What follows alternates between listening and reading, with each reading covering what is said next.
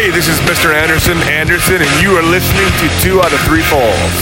Yeah, yeah, yeah. What up? You know, it's uh, Peter Rosenberg, Hot 97, ESPN, WWE Network, Cheap Heat Podcast. Um, let's see what else. I got mad jobs out here, but right now, talking all things wrestling with my man Randy Cruz, the Cruise Control Podcast. Sit back and stay mage. You're listening to Cruise Control with Randy Cruz. This is the voice of the New World Order. NWO. And Neil Perfect Secrets of WCW Nitro. Graham Matthews, Bleacher Report. My man, how you doing? Doing great, brother. How about you? I'm doing good, man. Can't complain. We are on the road. One more week till King Corbin, buddy. Oh God! Don't don't say that. You're gonna jinx it. Come You're gonna on. jinx it, Randy. Don't do that. King Corbin. Gable all the way. King Corbin is upon us. Um, even though the finals will be on Monday Night Raw, not at Clash of Champions, which kind of um, disappoints me a little bit. I mean, again, it don't really matter, but I think if you were gonna have a Clash of Champions show, King of the Ring final should be on that show. Um, but you have uh, a, a Roman Reigns Eric Rowan match. There's, there's there's no championship involved. You got that match on the main card, but now you're moving Corbin and Chad Gable to Monday Night Raw, which it's whatever. But to you, should the King of the Ring finals be on the pay per view or just leave it on Raw? I mean, ideally, yeah, the pay per view, but because there's already 11 matches, not counting the finals of the King of the Ring tournament, it's probably better they just save it for Raw. Um, it should be a really good match. I am looking forward to Chad Gable versus Baron Corbin, but it doesn't really make much of a difference where it ends up, whether it's on the pay per view, Raw, SmackDown, whatever. Um, it honestly gives us another thing to look forward to on Raw this week. So I, I kind of like it in that respect, where they're not just cramming everything into the pay per view. So I like that. But um, Um, no, it doesn't really make it doesn't really make much of a difference one way or the other. Yo, bro, I didn't even know it was 11 matches. Holy shit. Yeah, we have at it right 10 championship matches, and then because every championship has to be defended per the gimmick of the show, and then Rowan and Roman Reigns, one of the most anticipated matches That's on the right. entire card. That's right. When when Rowan says when when when Rowan says look into my eyes, it, it makes you want to watch, right? Oh, of course, I buy the guy's a future WWE champion, no doubt. Um, listen, we I know we're gonna get to Clash um, preview in, in a hot second. We did have Raw and SmackDown at the Garden for the first time in ten years. I tell you this, man. Um, one, my bad about not linking up with you, even though we were we were in the same fucking section. yeah. Same section. Three hours. Never saw Graham. It was a good show, though. I was gonna honestly try to go out of my way to find you. You were a couple rows in back of me, and I did look back a couple times, but I was in row five. You were in row eighteen. Yeah, So it wasn't like you were that close. No. But when did you leave the show? When did you leave? Like right after the main event or beforehand? When did you take off? A- after Stone Cold did the, the the stunner to AJ uh, the beer bath and everything, then he was like, uh, yeah, "I respect you" and this and that. They drank beer. He stunned AJ, and then he saw the the uh, impractical Joker guy in Yep, front. Yeah, yep. I was there for that.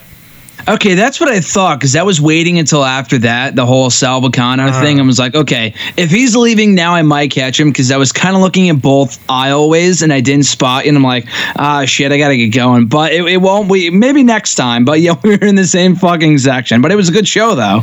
Uh, I also got there way too late. I, I probably would have linked up with you beforehand. I just I literally got there when main event started, the uh, the the pre-show taping or whatever, and I didn't want to miss Enes Kanter winning the uh, twenty four seven title. That's right. Uh, former New York Knick, current Boston Celtic in the Garden, doing a real heel move. Um, quick tidbit: um, Kurt Angle is now a producer on on Raw. Uh, what do you make of that? I think it's cool. I think he's been shadowing other producers now for a while because he did retire back at WrestleMania in April, and I think he's been part of the company on the road since then, just not on TV. Right. Um, but it's a great role for him. They have a lot of great producers as it is. Um, everyone from a Kurt Angle to a uh, you know a Dean Malenko, who I'm not actually no, I think he left. Uh, they had Arn Anderson in that spot at one point. Jamie Noble's still there. They have friggin' Abyss from TNA, um, Sanjay Dutt, people like that, and now um, Kurt Angle. So I think he's another great addition to an already stacked team behind the scenes at WWE. I do know what I was forgetting that I saw during the week. What was that? On they're, they're bringing the draft back, and one uh, SmackDown's going to get the first part of the draft. Then the second part is going to be on Raw. I think on October 11th and the 14th. I think that's where they're going to map it out. So they're bringing the draft back, and I read that they were trying to bring in more NFL style draft. Uh, that could be somebody coming out and say, with the first pick, this guy, this SmackDown picks and whatever. I, I don't know how it's going to play out. But what do you make of the draft coming back and, and, and one SmackDown getting the first go around, and then the, I guess the final part will be on Raw. No, I like that. I think it's a good idea. I mean, to have the show on SmackDown just kind of makes sense, just because SmackDown is moving live to Fox on Fridays. I like the idea of the draft. What I don't like is having it split up. I would rather just have it in one day. Um, then again, is it really that much different than what they did with the Superstar Shakeup when they would have SmackDown stars move to Raw on Mondays and then vice versa on SmackDown on Tuesday? So I guess it's really not that different. But this is going to be a full on draft where they're blowing up the entire roster right now. I know people are on certain shows technically as it is, but it doesn't really matter with the wild card rule. Um, I would blow up both rosters and then just draft one, you know, people from uh, one roster to the other, like we saw a few years ago when they first bra- when they first brought back the brand split in the summer of 2016. That's what I would do.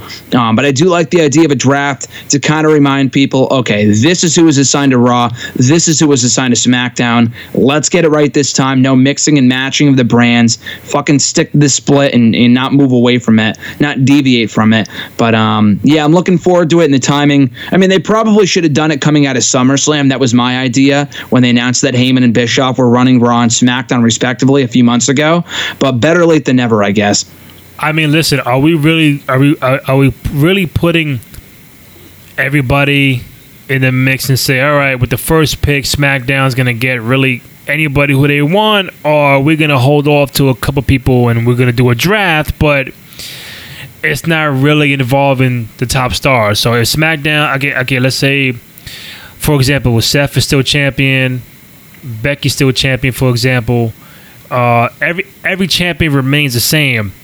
But if SmackDown wants to pick first, can they really say, "All right, I, I want Braun Strowman. I want this guy"? Are, are, are we going to hold a couple people to a certain brand, or is it pretty much everybody up for grabs?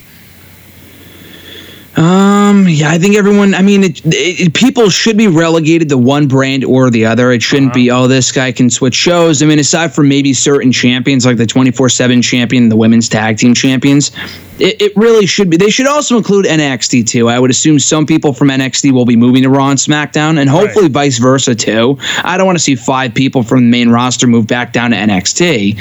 Um, but for a few different people, it might not be a bad idea. But um, no one should be exempt from this thing. I mean, obviously, if the Raw, you know, tag team champions, you know, they should be on Raw. But beyond that, it should be everyone is up for grabs here, and everyone should be assigned to one show or the other. And no, again, no mixing and matching. No, no three stars from SmackDown can appear on Raw. None of that bullshit because it just gets confusing and waters down the brand's blood even more than it already has. So you were at the Garden, like me, for Monday Night Raw. I was not there on Tuesday for SmackDown. What did you make of Raw while being there? And what did you make of SmackDown being uh, Raw and SmackDown both being at the Garden? It was cool. I watched back the last Raw to emanate from MSG before this past week, which would have been ten years ago. I mean, they showed a million clips of it, but uh, Right. when Kofi put Orton through the boom uh, through the table with the boom drop ten years ago, it's crazy to see how much has changed in that time. The main of that, uh, the main event of that show ten years ago was John Cena and The Undertaker versus Jericho, Chris Jericho, and The Big Show in D-Generation X. That's quite the main event. Uh, we didn't have that this year, but we did have a great, you know, 10 man tag team match. I thought it was a good match. Stone Cold Steve Austin all over the episode, which was awesome to see. No one gets a pop quite like Stone Cold, even in 2019, which is really saying something.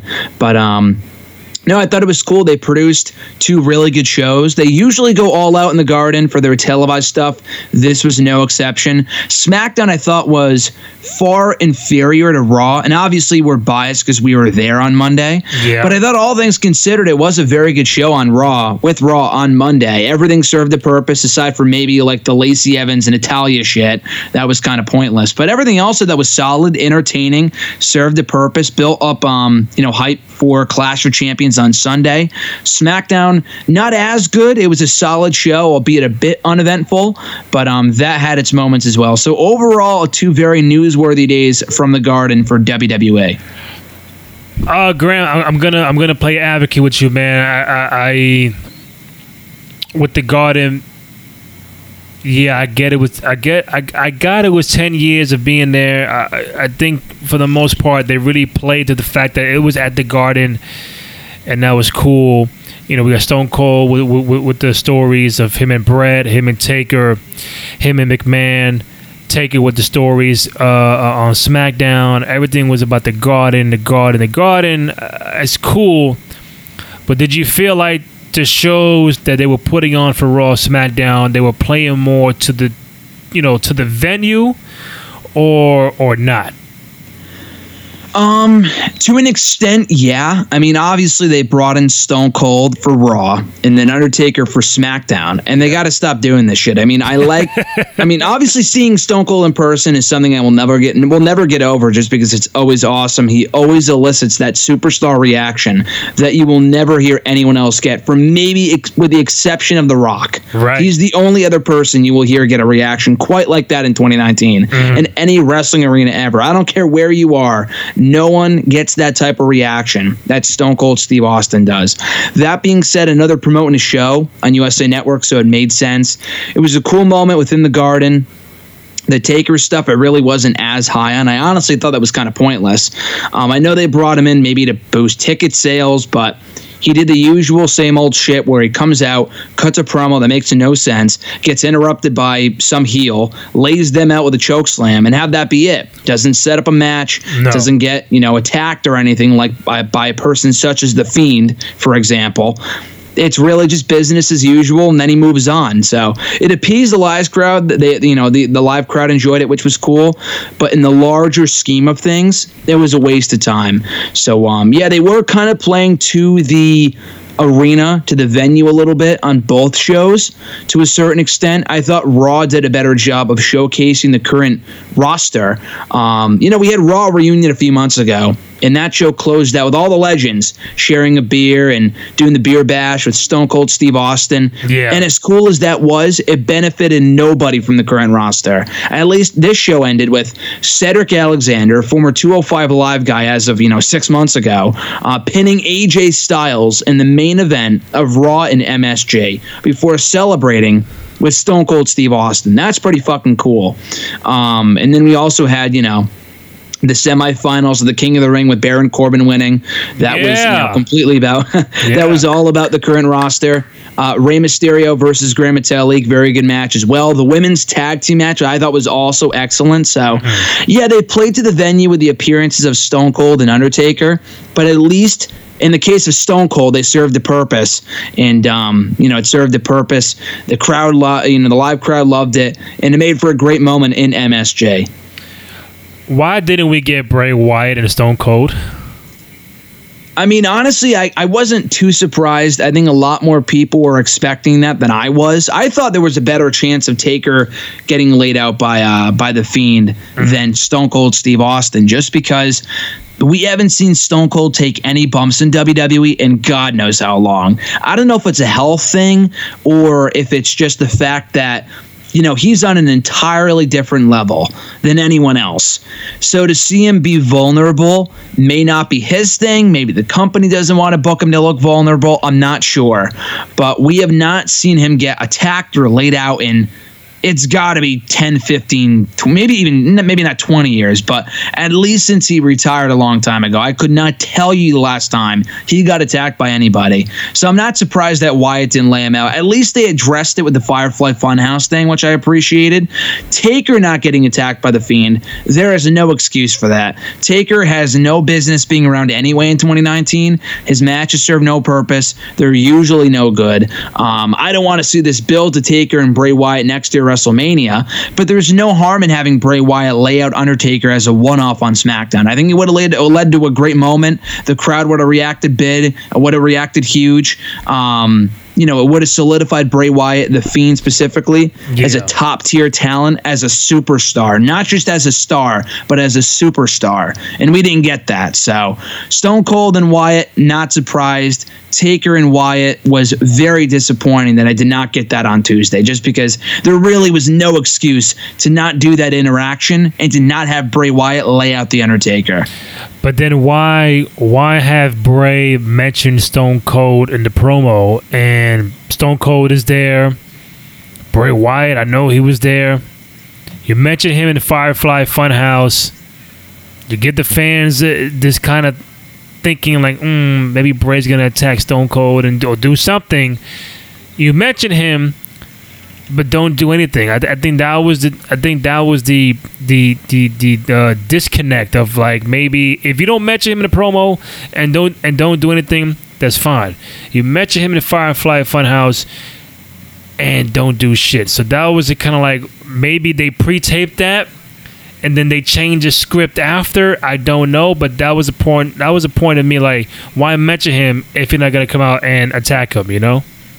Yeah, I could see how people would get their hopes up for that, which, I mean, I wasn't entirely surprised because, again, we haven't seen Austin get attacked by anyone in WWE in so long that I wasn't expecting it anyway coming into the show. And even after Wyatt said that, I thought there was a slight chance. Part of me did hope deep down that the main event would end the way it did, or maybe it would end in a DQ. The heels start attacking the baby faces. Stone Cold comes out, maybe not attacks everyone with a stunner. It would make them look like shit, so maybe not. But Stone Cold closing out the show kind of the same way that we got. But then Bray Wyatt, after the lights go out, they come back on. The Fiend is in the ring. The Bray, uh, you know, Bray Wyatt, the Fiend, lays out Stone Cold. That's how you go off the show. Um, I thought that would have been an epic ending. Didn't get my hopes up, just you know, considering the circumstances. But I think they addressed it with the Firefly Funhouse just to I don't know, explain why Wyatt was not attacking Stone Cold. I would have to go back and watch it. Mm-hmm. But I know he said something in that episode where he was like, "Oh, you know, I could go after him, but I won't because he's a friend, or never trust the rattlesnake, or something along those lines." Yeah. He definitely talked way more about Stone Cold than I thought he would, but he did it in a way where he was like, "Okay, I'm not going to attack him, and here's why. So I, I appreciated that. That at least they didn't just you know completely ignore the fact that Stone Cold was there when Bray Wyatt was talking about, um, you know, the current, you know, Hell in the Cell going for the championship, the current state of affairs on Monday Night Raw. Yeah. But, um, you know, I, I wasn't disappointed. I really thought that I appreciated that he acknowledged him, and I could see why people got their hopes up. But again, considering the circumstances, I just was not surprised when the Fiend did not show up at the end of the show does it bother you or concern you the fact that you know they were building up this uh, Raw SmackDown at the Garden, ten years, Stone Cold, Taker, all this good stuff, but the ratings did not indicate that a lot of people cared in watching Stone Cold come back or Taker or the Garden. I, I know the ratings are, I think. In the two million range, they got under two million for the third hour of Raw, which which a little a little surprising and alarming. And the same for SmackDown. I know SmackDown's tenure on USA is going to come to an end soon. They are, are going to Fox in the beginning of October, but does the ratings concern you, even though they, they really hyped this this Raw SmackDown up? Normally, yes, and it still is alarming the fact that the third hour, like they dropped off 500,000 viewers between the first hour and the third hour. And I get it. I mean, they see Stone Cold Steve Austin. What other reason is there to tune into the rest of the show? And I mean, obviously, there were other matches advertised, but if you're a casual fan, you don't care about the current roster because this company's been giving you zero reasons mm-hmm. to care about the current roster. After seeing Stone Cold Steve Austin, why would you tune in after that? You know, why would you bother to watch the rest of the show when there, especially, was not a main event advertised until maybe 10 o'clock. Like they didn't advertise that 10 man tag team match until maybe two thirds of the way through the show. Um, but obviously, you got to mention this too. They were up against football on Monday. Football's back on Monday nights. Uh, I was not shocked at all. I talked to a lot of people who were asking me how Raw was, and they said they didn't watch because they were watching football. So I get it. It's a case like that every single year, but that's not an excuse because that's No. always been an excuse. Right. Monday night, you know, Monday night football is not a new thing. It's been around forever. Okay. At this time a year ago, that same episode of Raw, where it wasn't an MSG, Stone Cold wasn't on the show. Um, I don't know if it was a Labor Day episode or what the deal was, but that same episode, maybe September 10th, 2018, had 2.7 million viewers. This episode had 2.1 million viewers for that first hour. Wow. That is fucking terrible. That's a Yeah. hundreds of thousands of people have dropped off from Raw in the last year. That is atrocious. So again, I cannot imagine how much how much worse it's going to be in the next, you know, year or two. They had Stone Cold a couple years ago. Even he didn't put a dent in the ratings Uh-huh. back then. It's not going to make a difference now. You could trot out as many legends as you want. It will not make a fucking lick of a difference. And I'm glad. You know what? Honestly, the ratings to me. I play my part. I watch the shows live. I do what I can. As long as they're putting forth a quality product, I honestly don't really care about the ratings. I mean, it's alarming for the company. I'm not saying they shouldn't care. Right. They absolutely should be worried about that. But as far as me personally, uh, there's really nothing I can do to impact that as opposed to just watching the show and being there, supporting the show, whatever. Um, so I just care about a quality show. We got that on Monday. I hope they don't see the ratings and are like, wow, you know, by advertising all these matches in advance and doing what we did with the show, we won't do that again. It clearly didn't work. Yeah. It's not, you know, they could have brought out fucking CM Punk. It would not have mattered, dude. The ratings would still be shit because they, the damage has been done and they've just been given people, they've been giving people zero reasons to care about the show for so long now that advertising Stone Cold out of nowhere for this show, regardless of where it's emanating from, will not make a difference when they're going up against such, you know, um, a dominant, you know, such dominant competition in Monday Night Football. So it really would not have mattered either way. So so so let's let's dive into this. 'cause I, I, I, I I appreciate you saying that because this is where I th- this is my thinking. I'm at the garden and I'm facing the hard camera side, so the crowd's gonna be a little empty. I've never seen or been to the garden for a WWE event. And I know they leave a little uh, area kind of empty for the camera guy. I do I do get that part. But bro, if you can look at the you can look at the uh, the network for the last time they were in the garden for 09 the Kofi Orton episode and you would see both sides full to the max. Not one seat empty when you face the hard camera side that, that me and you were looking at, and I'm looking like, damn, this, this is fucking MSG. You know, this is Monday Night Raw, MSG, uh, Stone Cold, all that. It was a little bit empty on that side, bro. I that got me like, damn, like it don't matter because I was hearing they put Stone Cold there because they weren't selling tickets to begin with. So Yeah. I'm like, damn, like just imagine if Stone Cold was not even there, Graham. Just imagine Stone Cold or Taker was, was not even on SmackDown. Who was gonna show up? Mm-hmm. And like, yeah. Yeah. I'll show up. You'll show up. The diehards are gonna be there. But like you said earlier, the casual fans have been so disconnected from the product now. And I keep hearing, Graham, I keep hearing this is the best time to be in the business. This is the best time to be a wrestling fan. This is the best time to watch wrestling because of the athleticism and this and that, the talent. So, so the thing is, it's not on the talent. My thing is this: if this is the best time in pro wrestling, why aren't people watching the product? Yeah, I mean, I think it's a great time for wrestling fans that are already fans of wrestling. But like I said, I think the damage has been done because this company has been neg- has been neglecting their audience now for so fucking long. And I'm not just talking about bad booking decisions and shit like that. It goes far beyond bad creative. I mean, this is a discussion we've had a million times here on the show, but hmm. you know, failing to make people care about the current roster and it's at the point now where you can't put a fucking band-aid on a uh, on a gunshot wound when it comes to the lack of new stars they've created and by that i mean you can't trot out the stone colds anymore the undertakers the triple h's Yeah. fucking Shawn Michaels, you name it, it does not matter. It may have mattered five, ten years ago. The current roster, you know, it didn't matter. It, it didn't matter if the show sucked because they could always trot out these legends and they would pop a huge rating. Right. In 2019, it doesn't matter anymore because the company has pulled that card one too many fucking times.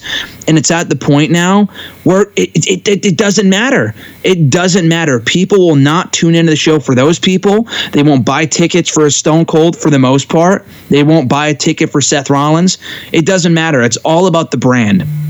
And if there's no buzz around the brand, I mean, WWE will always be WWE, but if they have a history of putting on lackluster shows and putting on shows that just there's no oh i need to sit down and watch this show. They're not must see. Then people won't go or they won't watch the shows. And like i said i will be the first one to defend wwe in this case when it comes to putting on better shows because i've been shitting on the show for so long now when it comes to raw and smackdown but Yeah. they've done a good job of improving the quality of raw and smackdown in the last two months i would say. It's not amazing obviously. It has its faults No, still but overall, you know, I think I, I would honestly say the show's been better. I thought Monday show for what it was was one of the better Raws I've seen in some time.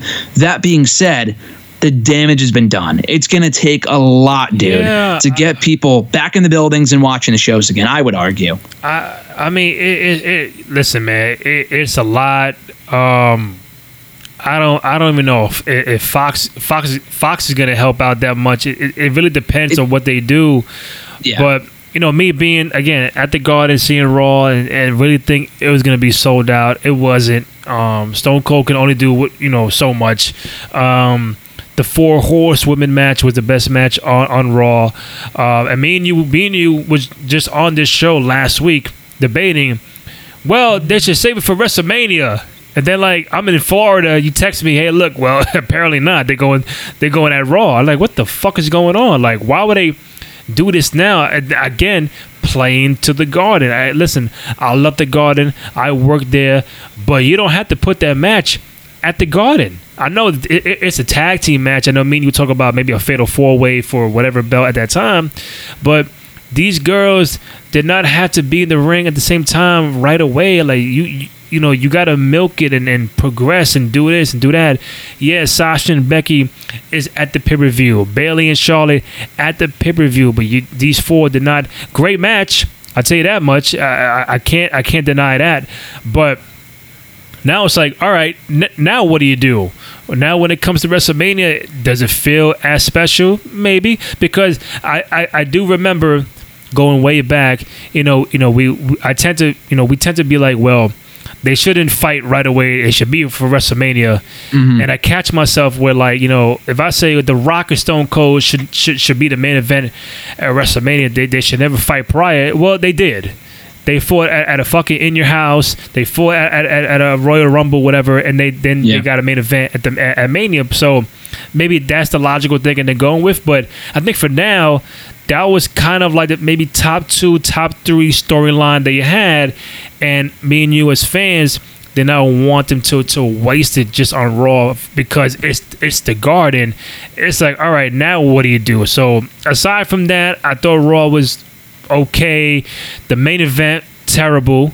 Um, the ten man tag did did not need to happen. Um, my man Baron Corbin is going to be king of the ring. He, he he defeated Samoa Joe and Ricochet. I know you hated that. The crowd hated it, which I love. So that shows you how much of a true heel Baron Corbin is, and I think Baron Corbin is, is, is underrated because a lot of fans don't like the way he wrestles. They they, they want they, they, they like Samoa Joe. They like Ricochet. They like all these fucking high flyers. They don't like Baron Corbin, but the character of Baron Corbin makes me like it because he he's he, he's an asshole. He's he's arrogant. He's that's what I like. So the the crowd in the garden. I thought they loved the heels. Typically, New York crowd loves the heels, but they hated Baron Corbin. So that must mean he's doing a great fucking job of doing that. No, I like Baron Corbin. I've always said this, but I think the guy does a great job of playing the role that he does. Right. Um, I mean, is he over pushed? I mean, that's debatable. I think he's had a lot of accomplishments for a guy that really not has yet to get to that next level. But I would say right now, because I don't want to say he's not main event material. Right now, he's not. But you know, when he went for the championship a few months ago, mm-hmm. the matches with Seth Rollins, they really were not that good. The feud sucked, and never at any point did I want to see him as Universal Champion. Two years ago, different story. He was on a roll, having great matches with guys like Kalisto, Dolph Ziggler. AJ Styles, Sami Zayn, Nakamura. And I'm like, okay, I want to see him as WWE champion. Right. One Money in the Bank, honestly, very high on the idea of him as the champion. And then they fucked him over when the uh, when he failed to cash in. I would say that was the biggest turning point with the uh, with the Baron Corbin character, where to me he has yet to fully recover from that, and he's done a lot since then. Obviously, again, Money in the Bank, United States Champion, Raw GM, retiring Kurt Angle at WrestleMania. I don't think he's quite at that next level yet of like a top tier World Championship caliber competitor. Uh, maybe at some point, but for right now, I just don't think. I think Chad Gable, a guy like a Gable, could benefit way more from being the king of the ring than Baron Corbin could. The same guy who already retired Kurt Angle and so many other people like that. I mean, he's done so much in the last year or so alone. There's no reason for Baron Corbin to win this thing. That being said, dude, he's a great fucking asshole, like you said. Yeah. And honestly, I don't want to see him win the whole thing, but I think he's the perfect spoiler in the in the sense that you know, having him in the finals makes people want to rally behind Gable and see him win that much more because people don't want Corbin to win. They so badly do not want this guy to win where it's going to benefit Gable when he beats him on Monday. And that's why I'm glad that Corbin won that match on Monday. It was a really good match. Honestly, I loved it. I'm a Corbin guy. I'm a Corbin fan all the way. I just don't want to see him as king of the ring. I just don't really think there's anywhere to really go from there uh, that we haven't already seen with Corbin before. Whereas with Gable, it'd be something new. But Corbin, no matter how much people may hate the guy, if in character, that's fine. But if people legitimately do not like Baron Corbin, you got to look at this guy's track record of in ring performances in the last three weeks alone. The match with The Miz, really, really good shit. The match with Cedric, great match. Mm-hmm. The match with Ricochet and Joe, great match. So it's not like he's being carried to good matches. One match, maybe. Three matches, there's no doubt that the guy's talented. So Baron Corbin, very good. Just don't really want to see him as king of the ring. But that's just me. Well, that's just you and everybody else out there. yeah, exactly. It's probably not a popular opinion. Um. So yeah, I wasn't surprised that he beat Ricochet and Samoa Joe. Not surprised that Ricochet did not take the pin. Um. What else we got on Raw? This, you know, the, the, the contract signing with Seth and Braun was whatever. Stone Cold did what what he could. Stone Cold came out at the end, did the beer bath, uh, beer, you know, with uh, AJ and everything. Stunned AJ in the beginning, stunned AJ at the end. Um, I think that's pretty much it from from Raw. SmackDown, we had Orton and Kofi, you know, reliving their stuff from 10 years ago with Kofi uh, putting Orton through a table to prepare for that match at Clash and, you know, Rowan and Roman getting into it on the stage. Uh, Kevin Owens is apparently fired from from the company. He puts out a tweet with some bunch of numbers and everybody starts ciphering uh, everything in uh, NXT happens to be the 14th and the 20th or whatever letter people have come up with. So, um, to in, in order to make uh, Chad Gable advance to the King of the Ring finals, he beat Shane McMahon because Shane replaced Elias because he had an injury. I don't know if that's real or not, but we had Shane and Gable, and then Gable won with Kevin Owens as the referee. So with Kevin Owens being uh, quote unquote fired, and the tweet of the numbers, and everybody's saying, "Oh, that's NXT." Do you see Kevin Owens going to NXT in the near future?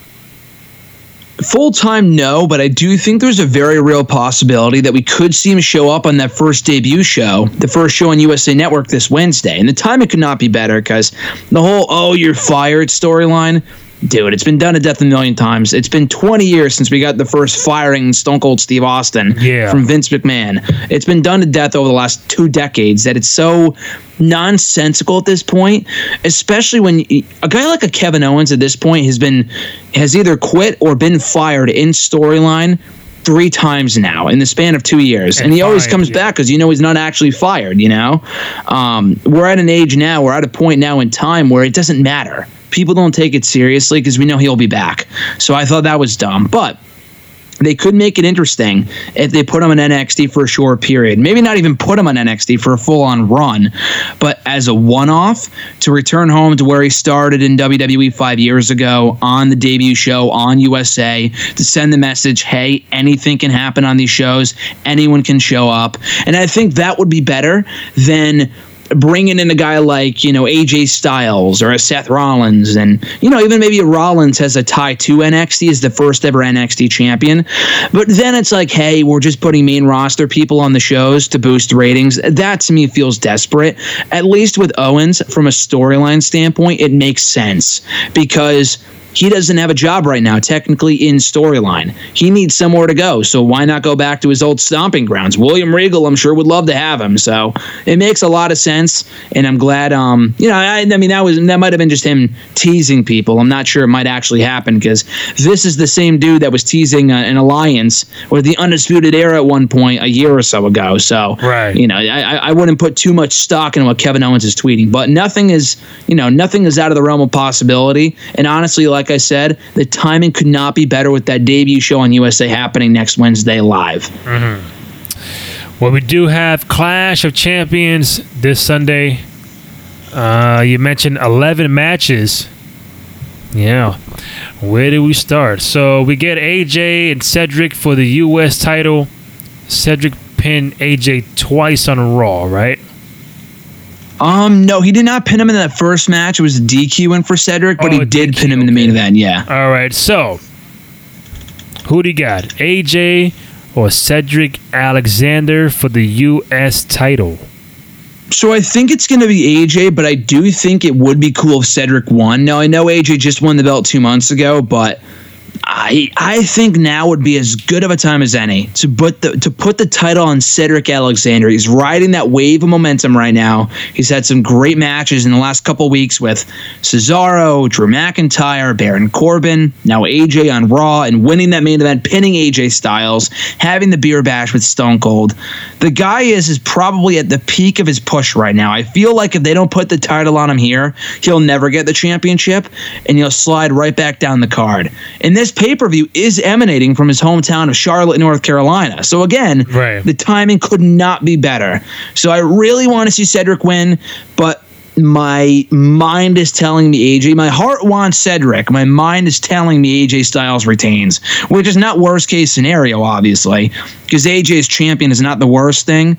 Um, he can go on to have feuds with Cedric still, rekindle the rivalry with Ricochet if he wants, feud with Rey Mysterio, which at some point, which would be really cool to watch if they wanted to do that. But uh, for now, I do think AJ is retaining the championship. Um, to have fun, I'll go with Cedric. Um, maybe maybe they do the switch. Maybe maybe they won't. But I go with Cedric. You got AJ. Um, women's tag team title: Mandy Rose, Sonya Deville, Nikki Cross, and Alexa Bliss. who cares? Who gives a shit? The titles mean nothing, but um, I mean, I'm gonna say Bliss and Cross just because they just won the titles a month ago. Right. But then again, if they win here, who else is there for them to defend against? They've beaten the Iconics. They've beaten the Kabuki Warriors. They've already beaten Fire and Desire once before on Raw, and they might beat them again here. Um, so if they do, what other team do you have go for the championships? So um, Fire and Desire winning at some point, if not on Sunday, wouldn't be the worst thing. But even then, you're just passing the championship along between like the same three or four teams because they have no women's tag teams right now. Um, but I'll say Nikki Cross and Alexa Bliss just because they just won the championships a month ago. That's my only reasoning for them winning here.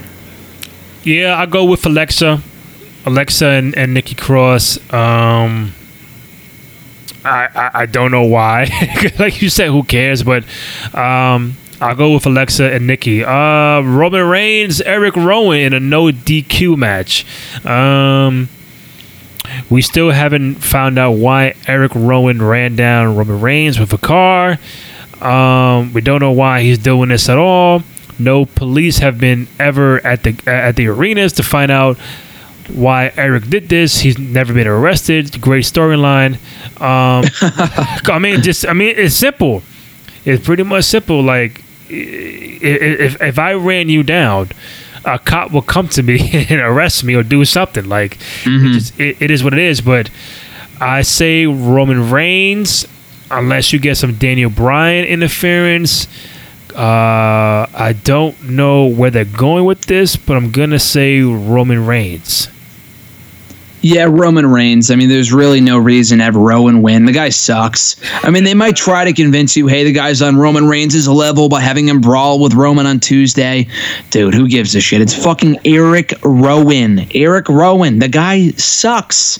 He's not good.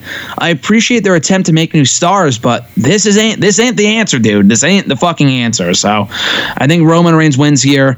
They could have Rowan win with interference from Daniel Bryan, who I do I do maintain is the ultimate opponent for Roman Reigns. I I probably sound like a crazy person saying this, but I do think we are headed towards um, Daniel Bryan and Roman Reigns at some point. We fucking have to be. We have to be. Because if not, what a disappointment Roman Reigns and Roman is. Um, I know it's a filler match probably for this pay per view. I would say we don't even need the match on this show because it's not a title match. No one gives a shit. Rowan sucks. It probably won't be a good match, but they can't go two straight pay per views without Roman Reigns on the card because he did not wrestle, let alone appear at SummerSlam. So they kind of have to have him in action here. And there's no reason to have him go for a championship. So I get why they're doing it, but um, I have no high hopes for this. I really don't care about it at all. But I assume Roman Reigns wins because him losing to Rowan would be comical. Yeah, because you know, I would assume Roman and Daniel Bryan will be a WrestleMania type match, but you know, with them, they probably put on fucking SmackDown. I mean, at, at this point, this, this, who cares? Who cares? Ah. oh man, what else we got here? Uh Shinsuke, The Miz, Intercontinental Championship. Uh, um, I'm gonna say Nakamura. I, I, I, I think again, it's not his fault. It just once he's once he became IC champion, they just haven't done anything with Nakamura. I, I just don't. I mean, I don't, I don't to, get it. to be fair, they weren't doing anything with the championship before he won the title anyway. Yeah, so I mean, just, but now he's champion, and they're all right. Now you're champion, and we still ain't doing shit with you, which is kind of is Yeah. it's kind of weird. I know they got Sami Zayn being a mouthpiece, but uh, the Miz, I will always say he's better off as a heel um, than a good guy. He doesn't need the belt. I think Nakamura keeps the belt. What do you think? this could go either way. I'm not going to say that a Miz win here is totally far fetched, just because I think there's a chance Miz could win because Nakamura has done nothing with the championship. True. Um, Miz could very well win for two reasons. Because Nakamura's reign has been irrelevant so far, and two, I, I don't want to, you know, wear a tinfoil hat here, but like Chris Jericho has the most reigns as IC champion. He's over in AEW now, so maybe just to fucking spite the guy, they might give the belt to Miz to have him tie Chris Jericho's record because you know at some point he's going to break the record. Yeah. So you know, honestly, it's only inevitable. So they might as well get one step closer now by having him tie Jericho's record. So then they can say, oh, he has the most reigns for Intercontinental Champion, not that other guy, that, that world champion from AEW. Again, that's just the uh, conspiracy theorist in me. But I, I would not be shocked. The IC title recently celebrated 40 years. Maybe they'll tie it back into that. I don't know. Um, I will say Nakamura wins, though, just because he is still early on in his reign. There's still a lot more to go. A lot, you know, a lot more people for him to defend against.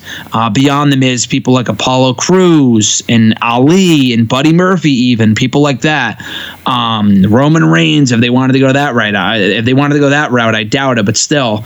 Um, that being said, more importantly than anything else, they have the Sami Zayn Nakamura pairing, and I think it's a good pairing. It's I think it's beneficial to both guys. So to have Nakamura lose the championship now, a month after they join forces, would completely defeat the purpose of Zayn joining Nakamura in the first place. So to keep that partnership alive, I would have Nakamura hold on to the championship here. All right. Uh, the New Day and the Revival for the SmackDown Tag Team Championship. Uh, again, another match. Uh, who who cares? Because I, a lot of these matches don't have the storylines, the big storylines going into it. So it just, I think this match was put together. I could be totally wrong, but um, I don't know. I this one, this one, I really don't know. Um, I think you might go New Day.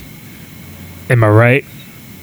Yeah, I'm going to say New Day just because, I mean, at this point, it doesn't really matter, but it is the SmackDown Tag Team titles, and technically the Revival are still on Raw. So I think the New Day retain the titles. Yeah, yeah. So yeah, go New Day. Um, Drew Gulak, Humberto Carrillo, and Lince Dorado for the Cruiserweight Championship Triple Threat match.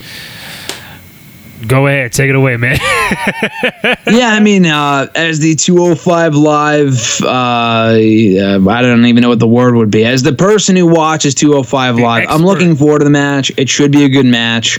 Um, Drew Gulak is is very good. Carrillo is also very good. They've done a good job of building up the match on 205 live lately. Gulak won the title three months ago at Stomping Ground, so a title change here again is likely. I don't see it happening. I think they added in Dorado of the Lucha House Party to have him take the fall. It was supposed to be Humberto Carrillo and Gulak one on one, so I assume they're saving that for the Hell in the Cell pay per view or another later date.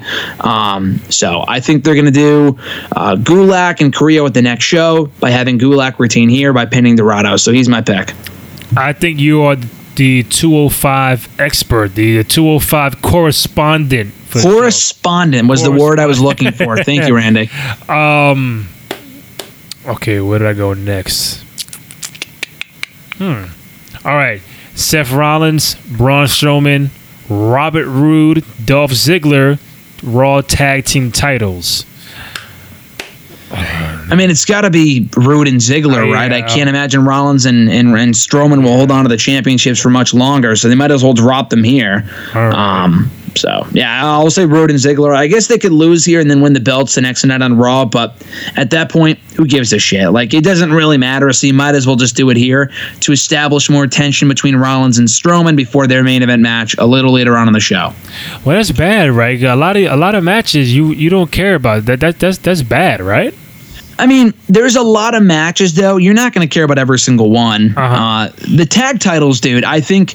Moreover, really, only it's only the tag title matches I don't care about for the most part because their tag team division is fucking terrible for the men and women. They really do not give a shit about their tag team division.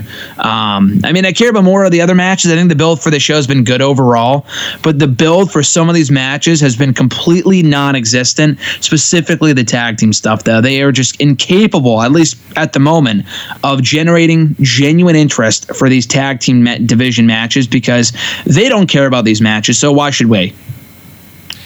All right, Bayley, Charlotte, uh, SmackDown Women's Title.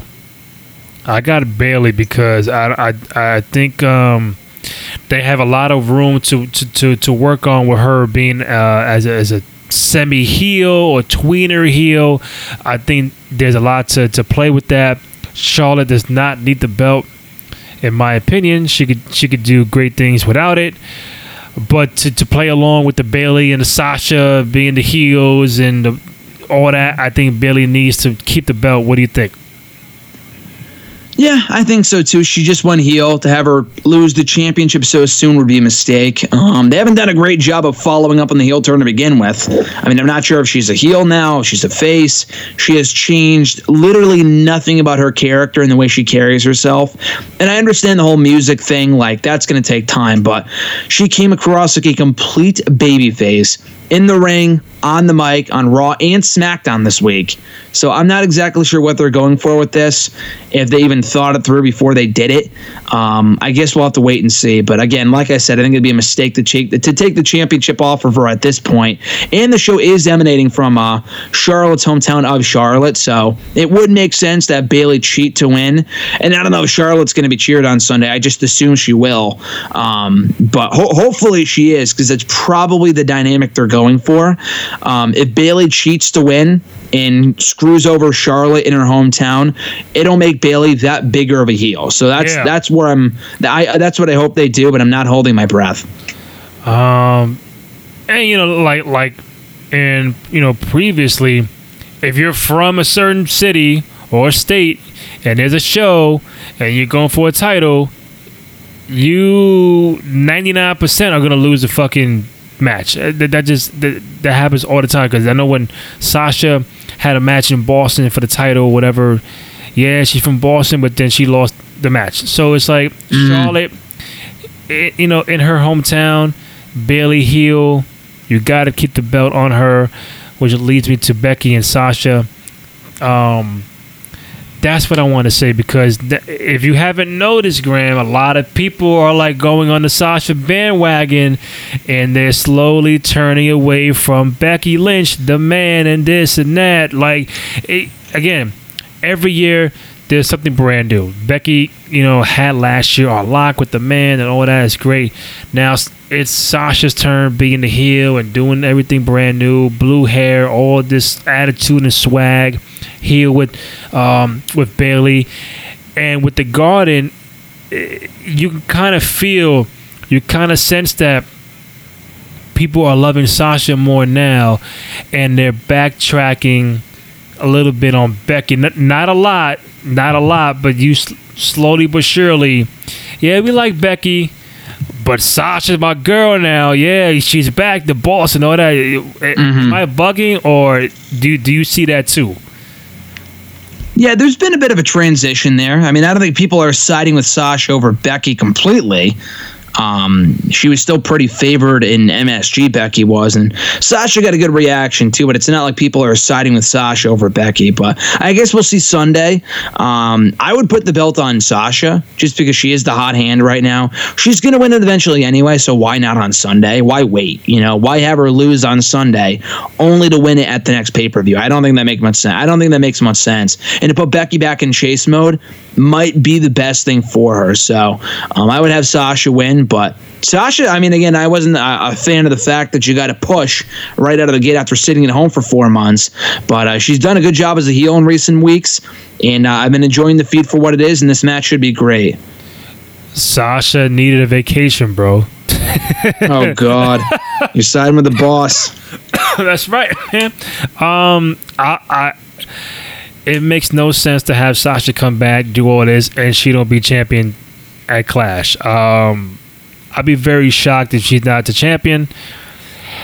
Uh, I'd be shocked if uh, if there's like a you know like a dirty finish or something like that where Becky still walks out, but Sasha does you know she don't get pinned or submitted. Sasha should walk out as champion.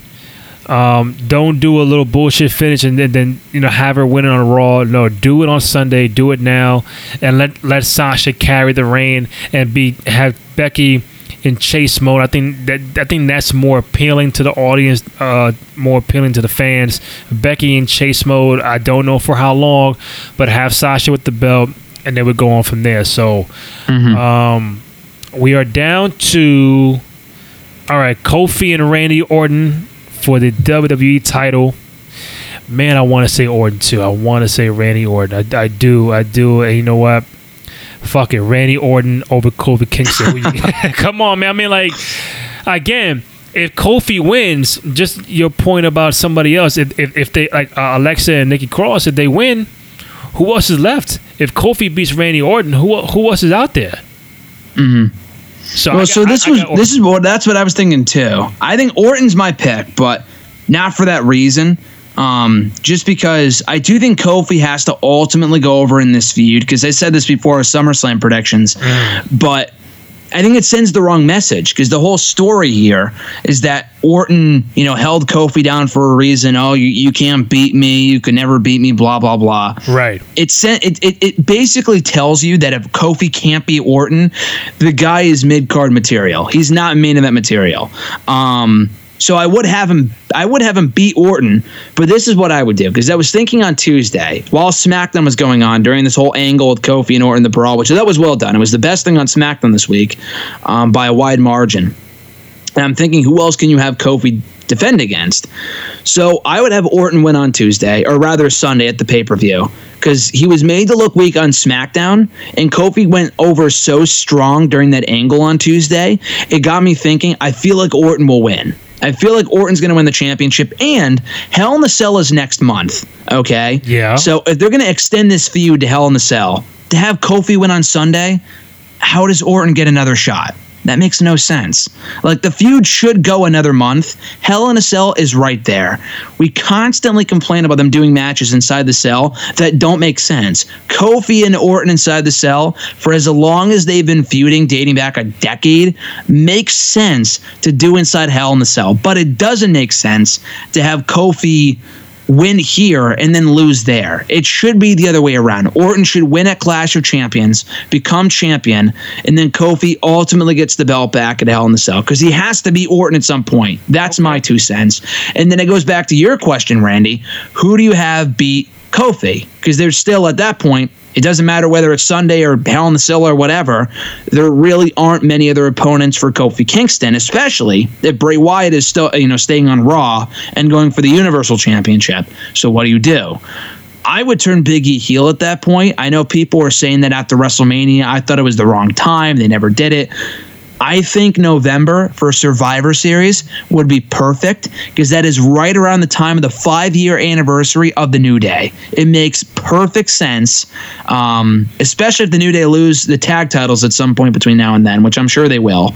Um, I would turn Big E heel. And I don't know how much merch money they're making, shit like that. I mean, they're still over as a unit. Right. But if you want to catch people off guard the same way they did with the Shield a few years ago, uh, you know, five years ago at this point, I would have Big E turn on Kofi right after Hell in the Cell and do that feud in the remainder of 2019 because he is the only other person left that makes sense as a potential opponent for Kofi Kingston.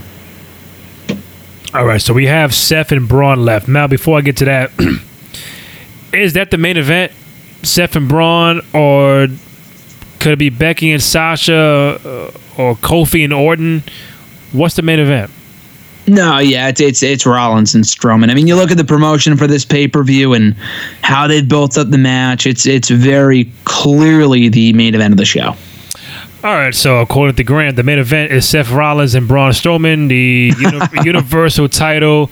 Listen, man, I told you um, last week. I think, I think Bray gets involved. I think there's no winner.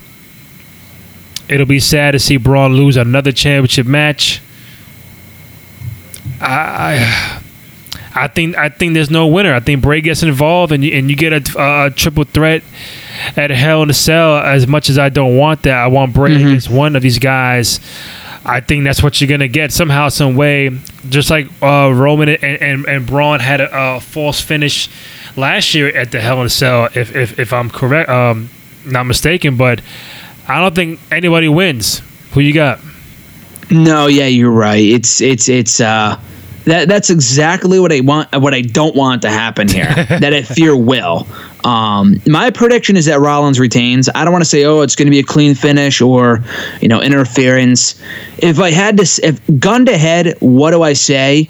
I would say interference Um, because I feel like Wyatt will make his presence felt one way or another on Sunday show. But I mean, because because having Rollins beat Braun clean is a very real possibility. But it, it would basically again send the message that what we've been watching for the last month now is clearly filler with Braun. That they have no plans for him, which they don't. He's not going to win, nor should he. I've given up on the idea of Braun becoming Universal Champion. It's just it's not going to happen. So why? Who cares? And it doesn't make sense either. Because I mean, Rollins beat the guy that Braun could not beat. What four or five times? Yeah. Rollins has beaten him fucking twice. He's beat him twice. That's crazy. So for Braun to beat him would make no sense, especially after Braun has been made to look like a fucking loser for so long now. It's it's ridiculous. So, um, in the ring, I really have no real expectations for the match. Um, I don't want it to be the main event. I assume it will be, like I said earlier. And as you said, Randy, I assume a um, interference finish is in the works here with Bray Wyatt getting involved. And um, I mean, it's it's bullshit because I hate I hate when they go off of pay per views with a no contest. Imagine if this was like four or five or six years ago when we were still paying fifty bucks for a pay per view, and they've done this shit before. Where they'll end a show with a non-finish. That is so bullshit. It's so lame. It's like you're watching an episode of Raw. It's bad. Um, I assume that's what they'll do. But either way, no matter what happens, I do see Rollins walking out still the champion. So Wyatt can go for the title at Hell in a Cell next month. So if I asked you if you if you were booking this, if if Bray's gonna interfere with Seth and Braun, and you don't like a, a, pay per view going off the air eh, eh, with that kind of finish, then does that give the question that then that may not be the main event? I mean, if that's the main event, you're probably gonna get a clear winner. Um, that's why for me, I could put that right before the main event or right in the middle and then have Becky and Sasha close the show or something that's gonna make the fans be upset about some at some point one way or another. Like either I, I, I'll get a new Raw Women's Champion at the end, or I'm gonna get a new Universal Champion at the end. It- it's just a matter of the preference. So I, again, if you have a Stone Cold do moderations and this and that for Seth and Braun, that that might be the main event. But to me, it, it, it don't feel the main event. I think Becky and Sasha should, should be the main event. It really depends on how they decide to go off the show. I mean, it, it feels like the main event for me just based off how they built it up. Yeah. That I mean, I care about Sasha and Becky more than I do Rollins and Strowman by a long shot. Mm. Um, I don't know. I mean, I if, if if you asked me what would I rather main event, obviously Becky and Sasha. But Right. because Rollins and Strowman, I just I really just don't care. I, I like Rollins. Strowman jumped the shark for me a while ago in the matches. I just don't think Braun has a shot in hell of winning this thing. Whereas with Becky and Sasha, there's a way better shot of you know Becky winning or Sasha winning or whatever. It's a lot more evenly matched. A lot like the Kofi Orton match, which I would honestly rather see main event over Rollins and Strowman, but again, if the Fiend gets involved, they probably want to close off with that. So, True. Um, yeah, it, it's it's probably going to be Rollins and Strowman. I can almost guarantee it. Unfortunately, And then Seth Braun, Bray at Hell in a Cell. No matter what, Bray's going to be involved. Are we looking at Bray Wyatt as the new Universal Champion come Hell in a Cell, regardless of whether it's Seth or Braun? Yes, I think so. I think they'd be dumb to not put the championship on Bray Wyatt. They've made a lot of dumb decisions before with Bray Wyatt. But that would be the worst of them all, just because there's no one else for Rollins. If we talk about Kofi, who else is there for Rollins to face on Raw if he beats Bray Wyatt, who is probably the biggest opponent he can have right now? He's already beaten Brock twice, um, probably Braun on Sunday. Beat Baron Corbin a bunch of times earlier this year. Right. Um, who else even is there on Raw? We already seen him. He beat AJ. Beat AJ Money in the Bank. We've seen that before. Um, Samoa Joe, maybe not really a threat. Maybe. um, I would I would just say, hey, Bray Wyatt. Why not? I mean, the guy's the hot hand right now. He's an overact. People want to see it. It would be interesting. So yeah, I think Bray Wyatt as Universal Champion is only inevitable. All right, Graham. What else we got? I think that's pretty much it, right? Yeah, I think that's all the matches on the show. Yeah. Um, where is Raw uh, on Monday? Uh, you well, the pay per view's in Charlotte. The show on Monday, I don't know. You do a quick search, you could find out, but I'm not. Mm. I'm not positive off the top of my head. Yeah, I was trying to figure out why would they put the King of the Ring there for some reason. I, I don't know. I know Chad. Well, Gable- again, like they just have way too many matches on the show. They probably didn't realize that when they announced it initially, so that's Mm. probably why. And it just it, it's fine because all the other King of the Ring winners they've done Right. have been crowned on Raw. Uh, Regal did. Barrett, not Raw, but like the network, Sheamus, same thing. I mean, it's it's not that surprising. And again, it gives another thing to look forward to. Gives us another thing to look forward to on Raw this week because the pay per view is stacked with matches. There's really no space for that match on the show anyway. I'd rather see it happen on Raw, give these guys 10, 15 minutes than squeezing them in a five minute time slot, maybe at the pay per view or on the kickoff show. Like, I don't want to see that. I'd rather see it get time and get treated like a real finals match the way it deserves to be and not be rushed on a pay per view. Um, trying to see one more thing. Uh, match match of the night. What do you think? What you got? It's a good question. Uh, Sasha and Becky probably had the best chance of stealing the show. I think AJ and Alexander could steal the show if they were given enough time. Um, I'll say Becky and Sasha just because they've had more time to, you know, get people into their story, invested in what they're doing. Sasha's doing her thing right now. Becky's over. Um, there should be a lot more suspense in that match than AJ and Alexander, just because that match was just added to the card a couple days ago. So I'm going to say Becky and Sasha, not only from a storytelling standpoint, but obviously from an in ring standpoint too, because we know they can work well together. They had a number of great matches in NXT and early on in the main roster years ago. So we know they have that chemistry, and it should be a really good match. All right, Graham Matthews. Great job for Bleacher Report on Twitter at WrestleRant. Um, enjoy Clash of Champions. I know we'll review it next week and uh, we'll chop it up then. Sounds good, Randy. Looking forward to it. I'll talk to you then. All right, man. Take it easy. All right, you too. Adios. All right.